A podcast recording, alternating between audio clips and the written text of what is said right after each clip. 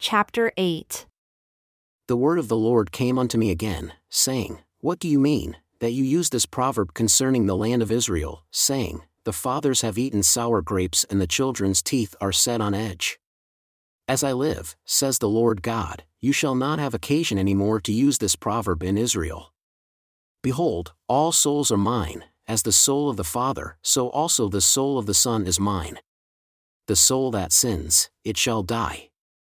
But if a man is just and does that which is lawful and right, and has not eaten upon the mountains, neither has lifted up his eyes to the idols of the house of Israel, neither has defiled his neighbor's wife, neither has come near to a menstruous woman, and has not oppressed any.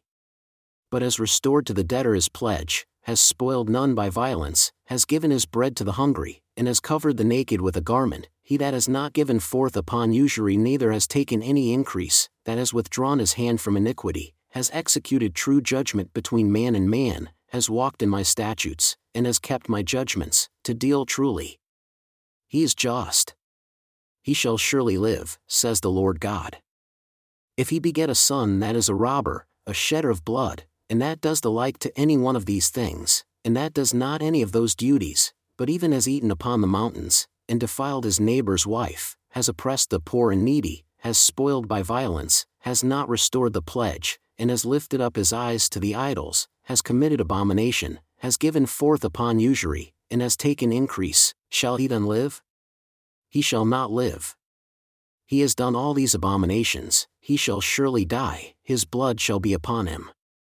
Now behold, if he beget a son that sees all his father's sins which he has done, and considers and does not such like. That has not eaten upon the mountains, neither has lifted up his eyes to the idols of the house of Israel, has not defiled his neighbor's wife, neither has oppressed any, has not withheld the pledge, neither has spoiled by violence, but has given his bread to the hungry, and has covered the naked with a garment, that has taken off his hand from the poor, that has not received usury nor increase, has executed my judgments, has walked in my statutes. He shall not die for the iniquity of his father. He shall surely live. As for his father, because he cruelly oppressed, spoiled his brother by violence, and did that which is not good among his people, behold, even he shall die in his iniquity. Yet say you, Why does not the Son bear the iniquity of the Father? When the Son has done that which is lawful and right, and has kept all my statutes and has done them, he shall surely live. The soul that sins, it shall die. The Son shall not bear the iniquity of the Father, neither shall the Father bear the iniquity of the Son, the righteousness of the righteous shall be upon him, and the wickedness of the wicked shall be upon him.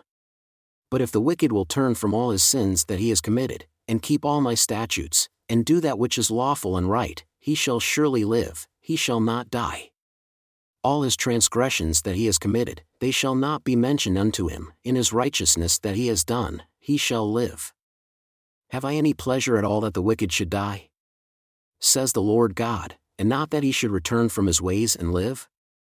But when the righteous turns away from his righteousness, and commits iniquity, and does according to all the abominations that the wicked man does, shall he live? All his righteousness that he has done shall not be mentioned.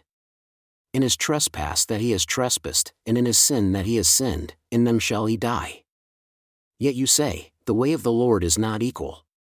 Hear now, O house of Israel, is not my way equal?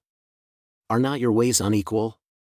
When a righteous man turns away from his righteousness, and commits iniquity and dies in them, for his iniquity that he has done shall he die. Again, when the wicked man turns away from his wickedness that he has committed, and does that which is lawful and right, he shall save his soul alive. Because he considers and turns away from all his transgressions that he has committed, he shall surely live, he shall not die. Yet says the house of Israel, The way of the Lord is not equal. O house of Israel, are not my ways equal? Are not your ways unequal? Therefore, I will judge you, O house of Israel, everyone according to his ways, says the Lord God. Repent and turn yourselves from all your transgressions, so iniquity shall not be your ruin. Cast away from you all your transgressions whereby you have transgressed, and make yourself a new heart and a new spirit, for why will you die, O house of Israel? For I have no pleasure in the death of him that dies, says the Lord God, wherefore, turn and live. Moreover, take up a lamentation for the princes of Israel and say, What is your mother? A lioness. She lay down among lions, she nourished her whelps among young lions, and she brought up one of her whelps, it became a young lion and it learned to catch the prey. It devoured men. The nations also heard of him. He was taken in their pit, and they brought him with chains unto the land of Egypt. Now, when she saw that she had waited and her hope was lost, then she took another of her whelps and made him a young lion. And he went up and down among the lions, he became a young lion, and learned to catch the prey and devoured men. And he knew their desolate palaces, and he laid waste their cities, and the land was desolate, and the fullness thereof, by the noise of his roaring. Then the nations set against him on every side from the provinces, and spread their net over him, he was taken in their pit. And they put him in confinement, in chains, and brought him to the king of Babylon. They brought him into holds, that his voice should no more be heard upon the mountains of Israel. Your mother is like a vine planted by the waters. She was fruitful and full of branches by reason of many waters, and she had strong rods for the scepters of them that bore rule, and her stature was exalted among the thick branches, and she appeared in her height with the multitude of her branches. But she was plucked up in fury, she was cast down to the ground, and the east wind dried up her fruit. Her strong rods were broken and withered, the fire consumed them, and now she is planted in the wilderness, in a dry and thirsty ground. And fire is gone out of a rod of her branches, which has devoured her fruit so that she has no strong rod to be a scepter to rule. This is a lamentation, and shall be for a lamentation,